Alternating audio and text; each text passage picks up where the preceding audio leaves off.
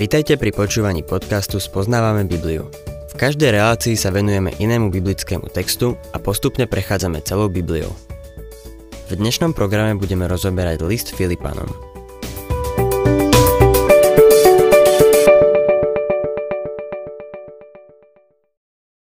Milí poslucháči, dnes v našom štúdiu listu Filipanom budeme pokračovať od 4. kapitoly 4. verša. Nachádzame sa v poslednej kapitole tejto nádhernej epištoly, ktorej hlavný dôraz je na kresťanskom živote. V prvej kapitole sme videli filozofiu kresťanského života. Veď pre mňa žiť je Kristus a umrieť je zisk. V druhej kapitole sme videli vzor pre kresťanský život. Zmýšľajte medzi sebou tak, ako Kristus Ježiš. V tretej, odmenu alebo cenu za kresťanský život, bežím k cieľu pre cenu nebeského Božieho povolania v Kristovi Ježišovi a ako vidíme, Pán Ježiš je v samotnom centre tejto epištoly. Všetko sa točí okolo Neho. On je jadrom aj okrajom kresťanského života.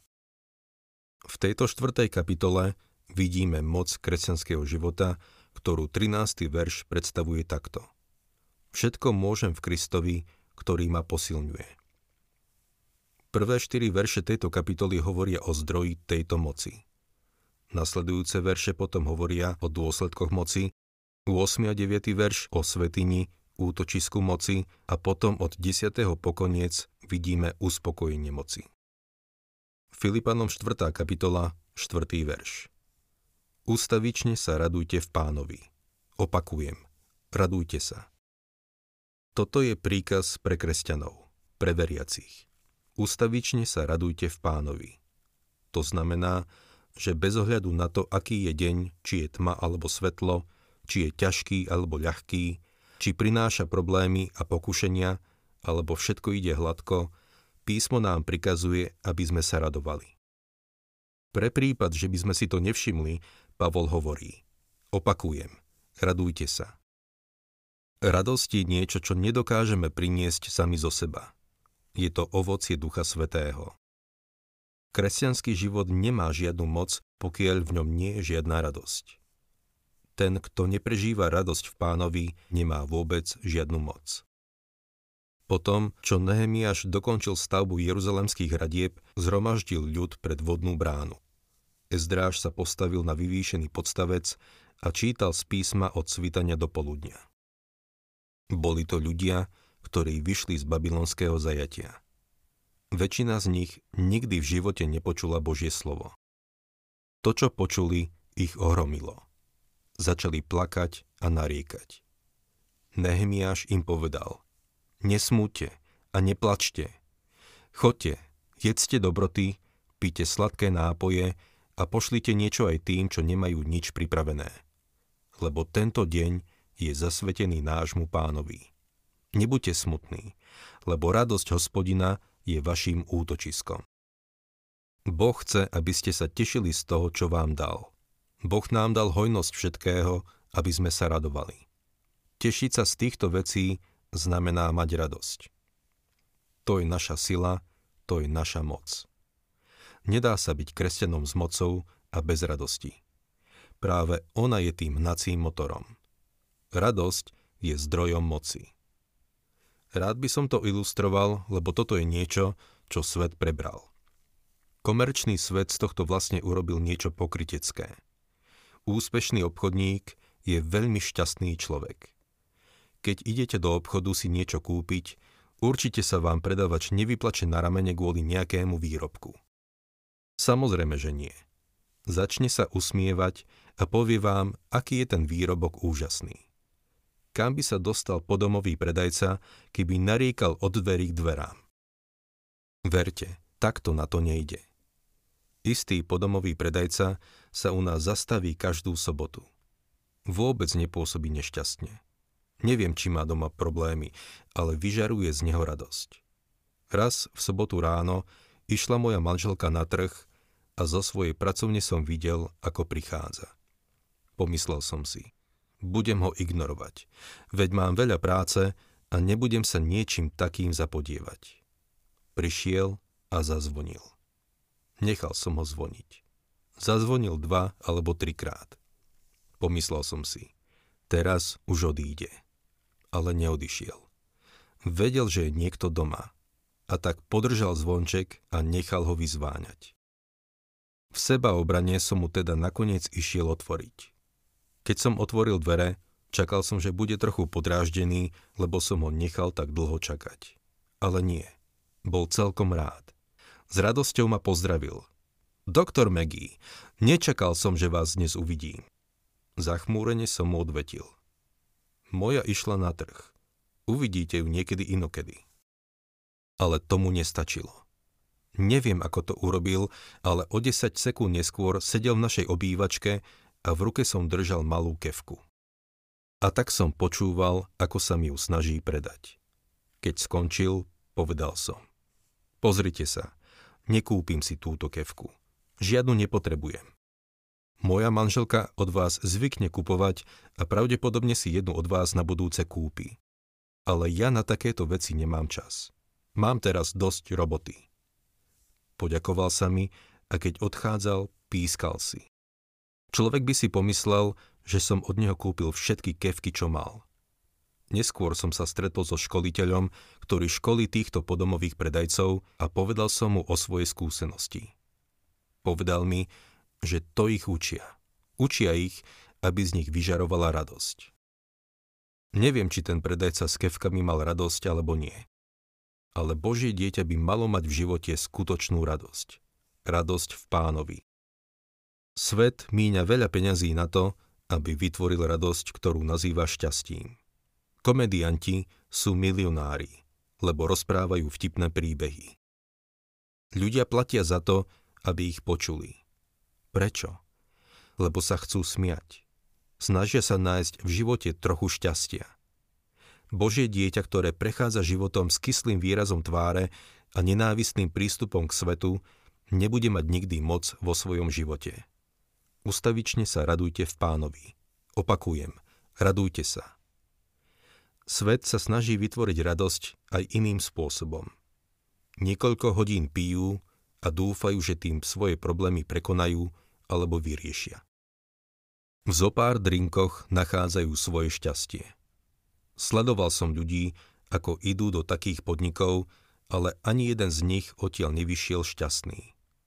O hodinu výjdu von a nevyzerajú o nič lepšie.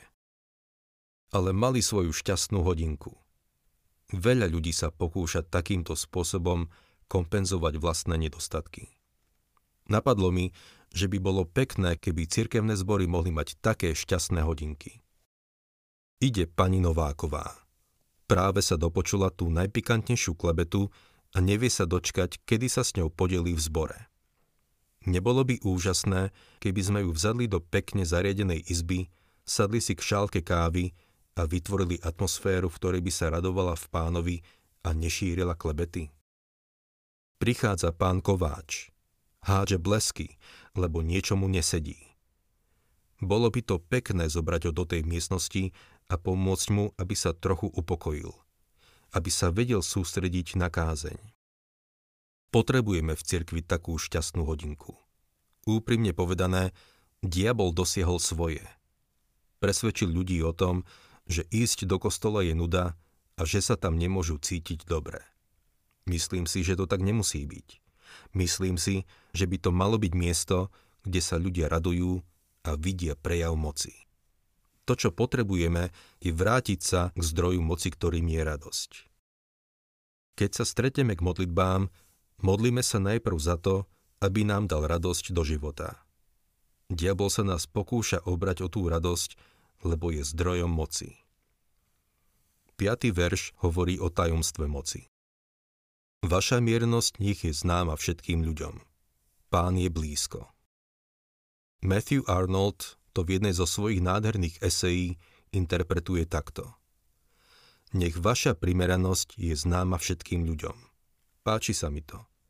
Ako veriaci musíme byť primeraní a nie bigotní. Musíme mať samozrejme hlboké presvedčenie, ale nie bigotný a malicherný. Dôraz by sme mali klásť len na to, čo je dôležité. A tým je osoba Krista. Ak by sme mali byť zaujatí, tak len ním. Vaša primeranosť nech je známa všetkým ľuďom.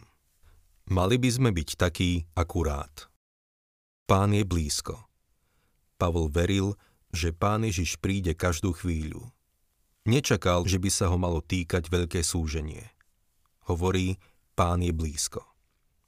Šiestý verš. Pre nič nebuďte ustarostení, ale vo všetkom vzďakou predkladajte Bohu svoje žiadosti vo svojich modlitbách a prozbách. Pavol sa v tomto verši hrá s dvomi neurčitými zámenami. Nič a všetko.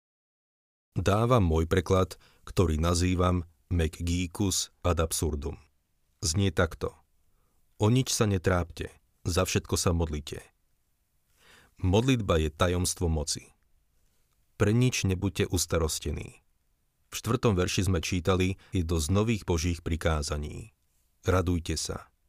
Tu máme ďalšie prikázanie. O nič sa netrápte, za všetko sa modlite. Nič je veľmi zaujímavé slovo. Ak máš niečo, nie je to nič. Nič je nič a trápiť sa nemáme ničím. Znamená to, že sa máme pozerať na svet cez ružové okuliare a nevidieť realitu. Máme to brať tak, že hriech nie je reálny, že choroba nie je reálna, že problémy nie sú reálne. Máme ich ignorovať? Nie. Pavol hovorí, že pre nič nemáme byť ustarostení, lebo za všetko sa máme modliť. Nič je v našom jazyku to najexkluzívnejšie slovo. Vylučuje všetko ostatné. Pre nič nebuďte ustarostení. Priznám sa, že toto prikázanie niekedy porušujem mávam starosti. Lenže dôvod, prečo sa pre nič nemáme trápiť, je ten, že za všetko sa máme modliť. To znamená, že sa máme s pánom rozprávať o všetkom vo svojom živote. Nič by sme nemali opomenúť. Počul som príbeh o jednej pani, ktorá prišla za doktorom Campbellom Morganom a opýtala sa ho. Doktor Morgan, myslíte si, že by sme sa mali modliť aj za malé veci v našom živote? Doktor Morgan jej odvetil svojim typickým britským spôsobom. Madam, môžete uviesť niečo, čo by bolo pre Boha veľké? Keď povieme, že k Bohu ideme so svojimi veľkými problémami, čo tým vlastne myslíme? Preňho je všetko malé. A chce, aby sme mu predkladali aj to, čo my nazývame malým. Ako veriaci by sme mali chodiť k Bohu so všetkým. Nič nevynechať. Keď idem na dlhšie cesty a čakajú ma dlhé hodiny za volantom, pozvem pána Ježiša, aby išiel so mnou. Rozprávam sa s ním o všetkom. Myslím si, že je to niečo, čo sa všetci potrebujeme naučiť. Modliť by sme sa mali o všetkom. Dnešnú reláciu zakončím výrokom, ktorý napísal Fénelon, jeden zo stredovekých mystikov. Myslím si, že jeho slova dobre charakterizujú to, čo mal Pavol na mysli, keď povedal, za všetko sa modlite. Povedz Bohu všetko, čo máš na srdci, svoje radosti i starosti, tak ako sa človek otvorí drahému priateľovi. Povedz mu o svojich ťažkostiach, aby ťa potešil. Povedz mu o svojich radostiach, aby ich upokojil. Povedz mu o svojich túžbách, aby ich očistil. Povedz mu o tom, čo sa ti nepáči, aby ti pomohol nad tým zvíťaziť. Hovor mu o svojich pokušeniach, aby ťa pred nimi chránil. Ukáž mu rany svojho srdca, aby ich uzdravil. Obnaž pred ním svoju ľahostajnosť k dobru, svoje skazené chute na zlo, svoju nestálosť. Povedz mu, ako ťa seba láska robí nespravodlivým voči druhým, ako ťa márnosť láka k neúprimnosti, ako ťa pícha maskuje pred sebou a pred druhými. Ak takto vylieš všetky svoje slabosti, potreby a starosti, nič nebude chýbať z toho, čo povedať. Nikdy tú tému nevyčerpáš. Neustále sa obnovuje. Ľudia, ktorí nemajú pred sebou žiadne tajomstvá, nikdy nevyhľadávajú tému na rozhovor. Nevážia slova, lebo niečo zadržiavať. Nevyhľadávajú a niečo povedať. Rozprávajú z nadbytku svojho srdca. Bez uváženia iba to, čo majú na mysli. Blahoslavení, ktorí dosahujú taký dôverný, nezdržanlivý vzťah s Bohom. Už veľa rokov mám tento citát vo svojej Biblii. Sem tam si ho vyberiem a prečítam. Myslím si, že je to dobré, keď mu povieme všetko. Prečo sa nemáme pre nič trápiť? Lebo za všetko sa máme modliť. Svojim problémom sa musíme postaviť čelom. Musíme ich vedieť pomenovať a potom s nimi prísť k Bohu v modlitbe. Všetko v živote kresťana by malo byť otázkou modlitby. Pavol však pokračuje ďalej. Nemáme čas, aby sme sa tomu venovali dnes, ale budeme sa tým zaoberať na budúce. Na prvý pohľad to vyzerá ako rozpor.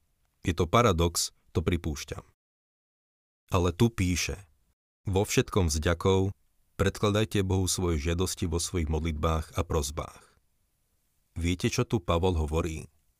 Hovorí, že keď Boha o niečo prosíme, máme mu aj hneď poďakovať za odpoveď, lebo na to odpovie. Možno by si namietal. Mne neodpovedal na všetky modlitby. Som presvedčený o tom, že ak si Bože dieťa, tak ti na ne odpovedal. Verím, že Boh počuje a odpoveda na všetky modlitby svojich detí. Čo tým myslím, vám poviem na budúce.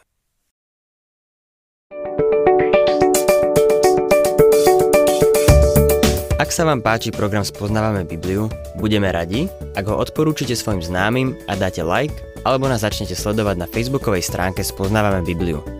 A ak vás niečo oslovilo alebo zaujalo, napíšte nám cez Facebook alebo na adresu spoznávame.bibliu zavinač gmail.com.